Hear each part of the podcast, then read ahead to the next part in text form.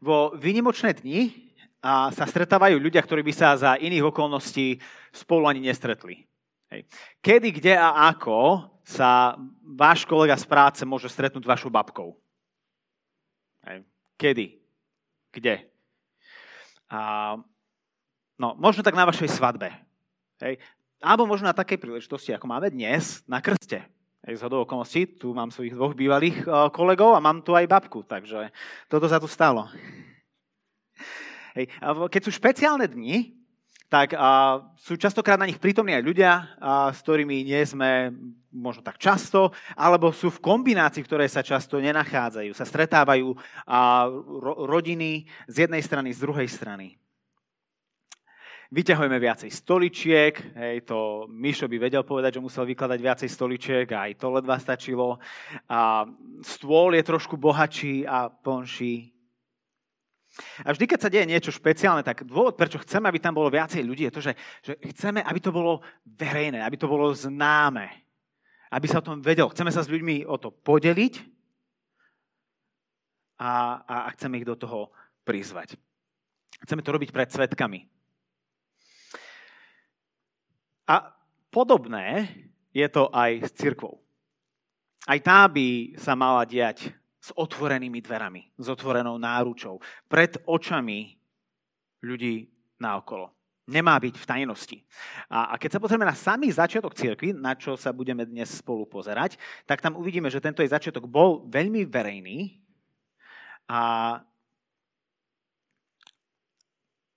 a uvidíme, čo to znamenalo. Církev, a teraz keď rozprávam o cirkvi, tak ma nechápte, že hovorím o inštitúcii, o nejakej denominácii, o nejakej hierarchii. Myslím církev v tom organickom slova zmysle, o hnutí, o, o spoločenstve tých, ktorí, ktorí veria v Krista, povedali, že chcú ho nasledovať svojim životom. Táto církev sa zrodila v špeciálny deň počas židovského sviatku. Pán Boh si na to vybral jeden špeciálny deň, kedy veľa ľudí, mnohí židia zo všetkých kútov Izraela sa stretli, aby oslavovali taký sviatok Šavuot, my to voláme po slovensky Turice alebo Letnice. A, v tento deň si Boh povedal, že, že toto je deň, kedy, kedy započnem takéto no, nové dielo, ktoré sa bude volať církev. A, a, a vyberiem si na to deň, keď tam bude veľa ľudí, nech to veľa ľudí vidí, nech to počuje a nech o tom vedia. Neurobím to v tajnosti. Nastala taká zvláštna situácia, že, že pán Boh zoslal svojho svetého ducha na, na Ježišových učeníkov a, a oni začali, začali kázať, začali ľuďom hovoriť o, o tých veľkých veciach, ktoré Boh urobil skrze Ježiša. A, a, a bolo také trošku zvláštne, ľudia nevedeli úplne, čo si o tom majú myslieť, že či ľuďom preskočilo, alebo že čo sa to tu nadeje. Si mysleli, že sa opili už skoro ráno, že začali veľmi búrlivo. A tak nakoniec sa jeden z týchto Ježišových následovníkov, žiakov, Peter, sa postavil pre tento veľký zástup a, a v podstate spustil prvú kresťanskú kázeň. Na tu sa dnes spolu pozrieme, lebo podstatou kresťanstva je práve zväzť. Je správa. Preto aj v tých našich bohoslužbách asi najväčší čas venujeme práve otváraniu Biblie. Lebo to, čo Boh nám hovorí, je dôležitejšie ako čokoľvek, čo my si hovoríme, sami sebe alebo navzájom. A tak v dnešnej kázni sa pozrieme na úrivky z tejto prvej kázne, a pozrieme sa na to, čo robí kresťanstvo kresťanstvom. Budeme čítať z knihy Skutky apoštolov, čo je jedna z kníh v Biblii, ktorej sa píše jednak ako církev začala, ale takisto sa opisuje prvé roky. Čiže budeme na samočičkom začiatku toho, čo sa dnes deje po, po celom svete a, a čo ďalej pokračuje. Opäť, rozprávame o církvi nie ako o inštitúcii, ale ako o spoločenstve tých, ktorí chcú nasledovať Ježiša. A tak budeme čítať vybrané verše zo, z knihy Skutkov Apoštolov z druhej kapitoly. A tu sú vysvietené, aby ste to mohli sledovať. Po prípade v týchto našich zborových bibliách je to na strane 125. Tam čítame. Muži Izraela, počujte tieto slova. Ježiša Nazareckého Boh medzi vami potvrdil mocnými činmi, divmi a znameniami, ktoré uprostred vás, ako sa mi viete, vykonal Boh skrze Neho. A tohto muža, vydaného na základe určeného Božieho zámeru a predvídania, ste rukou zločincov pribili na kríž a zabili. Boh ho však skriesil a zbavil mu k smrti, lebo ho nemohla držať vo svojej moci. Tohto Ježiša Boh skriesil a svetkami toho sme my všetci. Bol vyvýšený Božou pravicou a prijal od Otca prisľúbeného Ducha Svetého. Vylial ho a vy to teraz vidíte a počujete.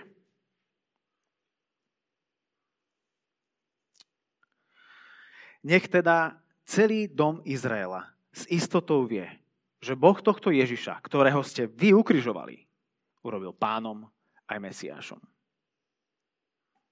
keď to počuli, boli zasiahnutí v srdci a oslovili Petra a ostatných apoštolov. Muži, bratia, čo máme robiť? Peter im povedal, kajajte sa. A každý z vás nech sa nechá pokrstiť v mene Ježiša Krista na odpustenie svojich hriechov a dostanete dar Svetého Ducha. Veď tento prísľub patrí vám a vašim deťom, ako aj všetkým vzdeleným, ktorých si povolá Pán, náš Boh. Pomodlím sa. Pán Boh, ja ťa prosím o to, aby aj v tejto chvíli, keď budeme rozmýšľať nad tým, čo sme práve čítali, aby si nám dával múdrosť a poznanie a aby si nám ukazoval, ako to, čo si povedal vtedy, stále hovoríš aj dnes. Amen. Čiže pozrieme sa na to, čo Boh robil a čo oni spravili, potom, čo Boh urobil, na to, čo oni spravili a nakoniec otázka na nás na záver bude, čo s tým spravíš ty, čo s tým spravím ja. Čiže, čo Boh spravil? Čo Boh robil? To vidíme hneď vo verši 22. Hneď v úvode Peter hovorí, že skrze Ježiša Boh robil mocné činy, divy a znamenia. Evanielia, čo sú príbehy o Ježišovi, sú v Biblii 4, sú plné príbehov toho, ako Ježiš uzdravoval chorých. A sú tam príbehy o tom, ako z jednej igelitky nakrmil niekoľko tisícové zástupy. Príbehy o tom, ako mŕtve deti skriesil a privedol späť ku životu. A to všetko a oveľa viac, Peter hovorí, že sa dialo medzi nimi. Oni o tom veľmi dobre vedeli. A Apoštol, Pavol, Apoštol Peter hovorí, že ako sami dobre viete. On im nehovoril nič nové. Nebolo to nič tajné. A to preto, lebo Ježiš sa neskrýval. Bolo ho vidieť a bolo ho počuť. Nebol za zavretými dverami. A poznali jeho meno. Keď sa povedalo Ježiš Nazarecký, tak ľudia vedeli, o koho sa jedná. Je jeden príbeh, že Ježiš prechádza a, a boli tam dvaja slepci a sa pýtajú, že, že počuli, že tam je nejaký proste, trma vrma sa niečo deje, tak sa pýtajú, že čo sa deje a, a oni im hovoria, že Ježiš Nazarecký ide okolo. A oni hneď vedeli, kto to je.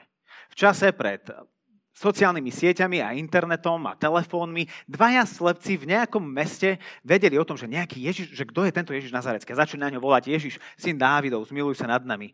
Chceli, aby, aby, ho, aby ich uzdravil. Vedeli, o koho sa jedná. A to preto, lebo Ježiš žil vo svojej komunite. Bol poznaný a poznal ju. Bol nimi videný a on videl ju. Nežil za zatvorenými dverami so svojimi 12 učeníkmi, nerobili si biblické hodinky a štúdia. Neoddeloval sa, ale žil uprostred svojej komunity a bol dostupný. Vedeli ľudia, že môžu za ním prísť, že ho nájdu a že on ich príjme. A podobne by to malo byť aj s cirkvou. Ak, ak chceme byť vernými nasledovníkmi Ježiša, tak to znamená, že aj my potrebujeme žiť uprostred svojej komunity, v ktorej sme. Že nás potrebné vidieť a počuť. Žiaľ, dneska je častokrát vidieť a počuť církev nie z pekných dôvodov. Nie z niečo, na čo by sme mohli byť hrdí. O, o, o tom nehovorím, ako je častokrát vidieť církev a ako ju často počuť. Nie tak ako Ježiša že ľudia za ním vlastne prichádzali. Lebo vedeli, že budú prijatí. Podobne ako Ježiš by církev mala byť súčasťou svojej komunity, ju poznať. Mať voči nej doširoká otvorené dvere a vítajúci postoj. Ježišovi učeníci by mali kráčať v ústrety komunite a tá by ich mala vidieť a poznať. Nemali by žiť v skrytosti za zatvorenými dverami a na svojich bohoslúžbách, na svojich biblických skupinkách alebo štúdiách. Církev, ktorá nie je inštitúcia, ale spoločenstvom Ježišových následovníkov by mala vyzerať ako Ježiš a byť medzi ľuďmi. Čiže v tom 22. verši Pavol, eh, Peter im nehovorí nič nové, čo by nevedeli. Ako sami viete, toto je to, čo Boh robil skrze Ježiša medzi vami. Veď mnohí za ním chodili. Ako na ňo ale zareagovali? Vo verši 23 čítame následovné pribili ho na kríž a zabili. A vo verši 36 to zopakuje, keď hovorí, že toho Ježiša ste vy ukrižovali. Ježiš bol prítomný vo svojej komunite, ale jeho komunita ho neprijala, ho odmietla a sa ho zbavila. Prečo? Čo sa im nepáčilo na dobrákovi Ježišovi? Čo sa im nepáčilo na, na bezplatnej zdravotnej starostlivosti, ktorú ponúkal? Ježiš síce robil veľa dobrého pre veľa ľudí, ale zároveň tvrdil aj niečo, čo sa ľuďom už tak veľmi nepáčilo. Hlavne to, že je synom Boha, že vlastne on sám je Boh. A toto, toto ľudia neradi počuli. Predtým, ako sa im ho podarilo nakoniec ukrižovať, bolo niekoľko nevydarených pokusov o atentát. A ten ich najobľúbenejší spôsob bol kameňovanie. A Ježišov iný učeník, jeho žiak, apoštol Ján, zapísal toto vo svojom príbehu Ježišovi. Židia znova zdvihli kamene, čiže nie prvýkrát. Židia znova zdvihli kamene, aby ho kameňovali. Ježiš im povedal, Ukázal som vám veľa dobrých skutkov od Otca. Pre ktorý z nich ma kameňujete? Židia mu odpovedali, nekameňujeme ťa za dobrý skutok, ale za rúhanie. A preto, že sa robíš Bohom, hoci si len človek. Nikto nemá problém s Ježišom Dobrákom, ktorý pomáha svojim susedom a blížnym. Nikto nemá problém s Ježišom ako vzorom cnostného života, ako učiteľom filozofie života. Dokonca aj neveriaci ľudia, ateisti, ktorí neveria v to, že Ježiš bol Bohom, si ho vážia ako, ako človeka, ktorý bol nepochopený svojou, svojou dobou, ale ktorý mal veľmi dobrý morálny kompas. A keby sme všetci žili tak, ako Ježiš hovorí, aby sme žili, tak by sa nám tu žilo oveľa lepšie. S Ježišom dobrákom nikto nemá problém. Ale oveľa väčší problém máme s jeho tvrdeniami o jeho božstve. Jeho nároky na uctievanie. Jeho zarážajúce slova o tom, že, že tvrdí, že on je Božím synom, že on je Bohom. Ježišov neústupčivý dôraz na to, že on je jedinou cestou k Bohu. To, že on hovorí, že nielen, že on má pravdu, ale že on je stelesnením pravdy. Nemáme problém s Ježišom človekom. Ale veľmi nám vadí Ježiš Boh. A vadilo to aj im vtedy. A niečo podobné opäť môžeme vidieť, aj keď sa pozrieme dnes na církev. Nikto nemá problém s církvou, ktorá sa stará o bezdomovcov, ktorá spraví krásne popoludne so skákacím hradom, ktorá uprace sídlisko od smetí, ktorá je na ukrajinských hraniciach. Nikto nemá problém s takouto církvou. Problém a odmietnutie nastáva vtedy, keď kresťania začnú hovoriť, že Ježiš nebol len múdry učiteľ, schopný liečiteľ, nepochopený človek, nasledovania hodný vzor, ale že Ježiš je Boh a že je Pán. A že len skrze Neho môžeme nájsť Boha a byť s ním zmierený. Že okrem Ježiša nie je cesty k Bohu. S týmito slovami je veľký problém. A to v každej spoločnosti a dobe. Všimnime si, v ich dobe to bol, bol veľký problém. Pred 2000 rokmi v konzervatívnej náboženskej spoločnosti nechceli Ježiša Boha. Rovnako ako v dnešnej sekulárnej progresívnej spoločnosti takisto nikto nechce Ježiša Boha. Ježiš človek bol priateľný pre, jednu, pre, pre, pre týchto, aj pre týchto. V podstate kdekoľvek sa nachádzame na spektre, v ktorejkoľvek dobe žijeme, Ježiš Boh nám vadí. Každému z nás. Oveľa radšej máme Ježiša človeka.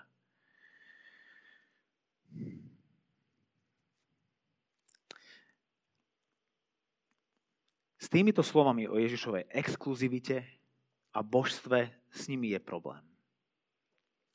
Sú to nežiaduce slova. A reagujeme častokrát veľmi podobne ako oni.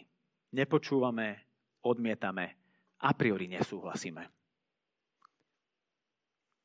A oni vtedy sa ho cez politickú machináciu zbavili tým, že ho ukrižovali.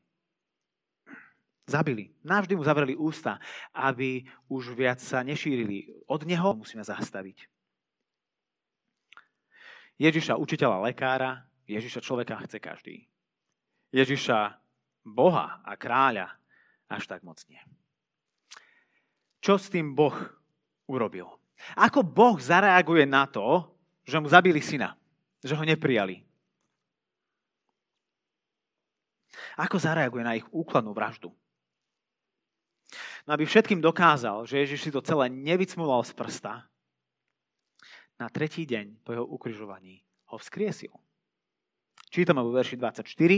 Boh ho však vzkriesil a zbavil múk smrti. A v 32. verši nižšie čítame, tohto Ježiša Boh vzkriesil. Mŕtvý človek ožil. Príde vám to šialené? Príde vám šialená predstava toho, že mŕtvý človek ožije? Myslím si, že to je veľmi šialená predstava. Dokonca aj keď ste vyrastali v cirkvi a veríte tomu, že Ježiš stal z mŕtvych, stále by ste mali povedať, že to je šialená vec. Povedať, že mŕtvý človek žije, lebo to nie je naša skúsenosť. Ale je to asi rovnako bláznivé, ako tvrdiť, že je niekto Bohom. Čo by Ježiš musel, čo by niekto musel spraviť preto, aby vás presvedčil o tom, že je Bohom? Tak napríklad, keby ste ho zabili a potom o tri dní sa vám ukáže živý a zdravý, to by možno presvedčilo. Ježišove slova o jeho misii, o jeho identite si nemali ako overiť, kto pôjde do neba, ale jeho skriesenie si overiť mohli. Bolo verejné. To je to, čo Peter hovorí v 32. Veršu, verši. Svetkami toho sme my všetci. A inde v Biblii čítame o tom, ako sa Ježiš zjavil vyše 500 ľuďom. Čiže tu máme stovky ľudí, ktorí tvrdia o zavraždenom kriminálnikovi, dva mesiace ani nie po jeho vražde, ktorí zrazu tvrdia, že ho videli. To, to nebolo pre nikoho bezpečné, pre nikoho to nebolo výhodné tvrdiť, že Ježiš stal z mŕtvych. Jedine len, že by ste ho fakt stretli. Jedine len, že to stretnutie s ním bolo natoľko premieňajúce, že nemôžete povedať inak, ako to, ako to bolo. Čiže tým, že Boh skriesil Ježiša z mŕtvych, dal pečať Ježišovým slovám a jeho dielu. Zaž, toto je pravda. A to bol po celý čas Boží plán. Keď sa pozrieme opäť do 23. verša, tak tam čítame, že Ježiš bol vydaný na základe určeného Božieho zámeru a predvídania. Židia si mysleli, ako sa ho dobre zbavili a pritom si neuvedomovali, že to bol celý čas Boží zámer. Inými slovami, Ježišové ukrižovanie a smrť neboli jeho prehrou, ale naplnením jeho diela. A tým dielom bola záchrana človeka pred hriechom. Čo je mimochodom ďalšie slovo, ktoré je dneska veľmi neobľúbené. Hriech. Ježiš prišiel, aby nám vo svojom živote, vo svojej smrti a vo svojom skriesení priniesol odpustenie našich hriechov. Aby očistil naše svedomie. Aby nás zmieril s Bohom. Aby sme prestali pred ním utekať. Ale v Ježišovi Boh vlastne prichádza za nami. On je ten, ktorý je iniciatívny. Poslal svojho syna, aby naplnil jeho zámer našu záchranu aj za cenu jeho zatratenia. A keď ho skriesil, tak mu dal len za pravdu. Každému jednému slovu, ktoré Ježiš povedal. A celému dielu záchrany. Potom, ako bol Ježiš skriesený, čítame v tom 33. verši, že bol vyvýšený Božou pravicou a v 36. verši, že Boh tohto Ježiša urobil pánom aj Mesiášom. Čiže Boh Ježiša nielen, že vrátil späť ku životu, ale ho pozdvihol nad všetko a nad všetkých. Spravil ho pánom a Mesiášom. A, a to slovo Mesiáš je pre nás také, také, také metúce, kto to, čo to je Mesiáš, tak Mesiáš, to slovo samo o sebe je hebrejské a vlastne vyjadruje židovské očakávania, že príde niekto, kto konečne nastolí spravodlivosť a, a dobrotu a pokoj. Hej, v ich predstavách to bol kráľ, ktorý jedného dňa zasadne na trón, a vyženie všetkých zlých z krajiny a nastolí proste dobré kráľovstvo. V podstate v tomto našom predvolebnom období, v ktorom sa nachádzame, predsedovia každých, všetkých politických strán sú takí mesiáši, ktorí sľubujú, že mňa keď si vyberiete, tak ja nastolím ten poriadok, ja prinesiem bezpečie, ja sa vysporiadam so všetkými problémami, so všetkými nepriateľmi. A všetko zlé skončí a nastane akože doba zlatého veku Slovenska predseda každej politickej strany je takým mesiášom. Keď jeho si vyvolíme, bude konečne dobre a budeme spokojní a budeme v bezpečí. On je našou jedinou nádejou a istotou. No a Boh vlastne hovorí, že Ježiš je týmto mesiášom. On je tým, ktorý naozaj prinesie uzdravenie do nášho života a do tohto sveta. Že to nebude politický program, že to nebude technologický pokrok, že to nebudú nejaké inovácie, že to bude Boh, ktorý v Kristovi prichádza medzi nás, aby sa vysporiadal s tým jadrom nášho problému. S hriechom. Že on je ten, ktorý nás napokon privedie do uzdraveného sveta. Že keď si jeho vyberieme, tak bude napokon dobré. Že nájdeme spokojnosť, vnútornú aj vonkajšiu. Že budeme vo väčšnom bezpečí, že On je tou nádejou pre nás a pre celý svet. On je ten, po ktorom tajne túžime v každých voľbách. On je ten, koho hľadáme v každom vzťahu. On je ten, na koho čakáš. Čo Boh ho vzkriesil. No a čo teraz sa s tým ale stane? Ako Boh zareaguje na tých, ktorí odmietli jeho syna, ktorí ho zabili. Máme sa ho báť, máme pred ním utekať. Ako si ho môžeme umieriť, uzmieriť?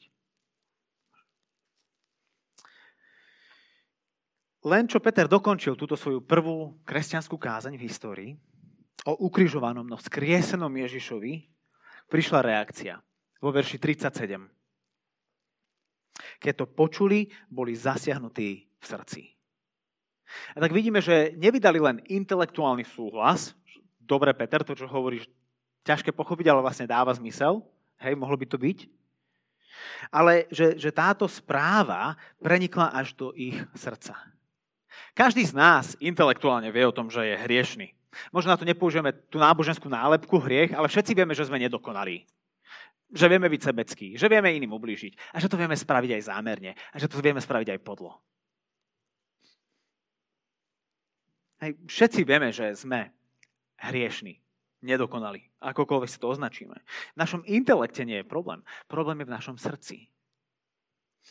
Že v našom srdci neveríme, že to je s nami až také zlé. Veď nie som ako on. Alebo sú horší odo mňa. Alebo ono to nie je až také zlé. Lenže títo tu poslucháči Petrovej kázne otvorili svoje srdcia tejto zvesti, tejto správe, tomu, čo počúvali a ich to zasiahlo. Ich to presvedčilo, ich to usvedčilo, ich to odhalilo. A tak sa pýtajú, muži, bratia, čo máme robiť? Pred 52 dňami sme tu boli a sme kričali spolu s ostatnými, ukrižuj ho, ukrižuj ho tak ho Boh vzkriesil z mŕtvych, ako naozaj bol tým, za, za koho sa vydáva. Čo teraz máme robiť? Ako si ho môžeme uzmieriť? A, a, ako nájsť cestu späť ku Bohu? Petrová odpovede krátka a vo svojej podstate veľmi jednoduchá. Kajajte sa. Kajajte sa, čo znamená uznajte a vyznajte svoju vinu pred Bohom. Kajajte sa a dajte sa pokrstiť. Vyznajte aj pred svetom, aj pred inými ľuďmi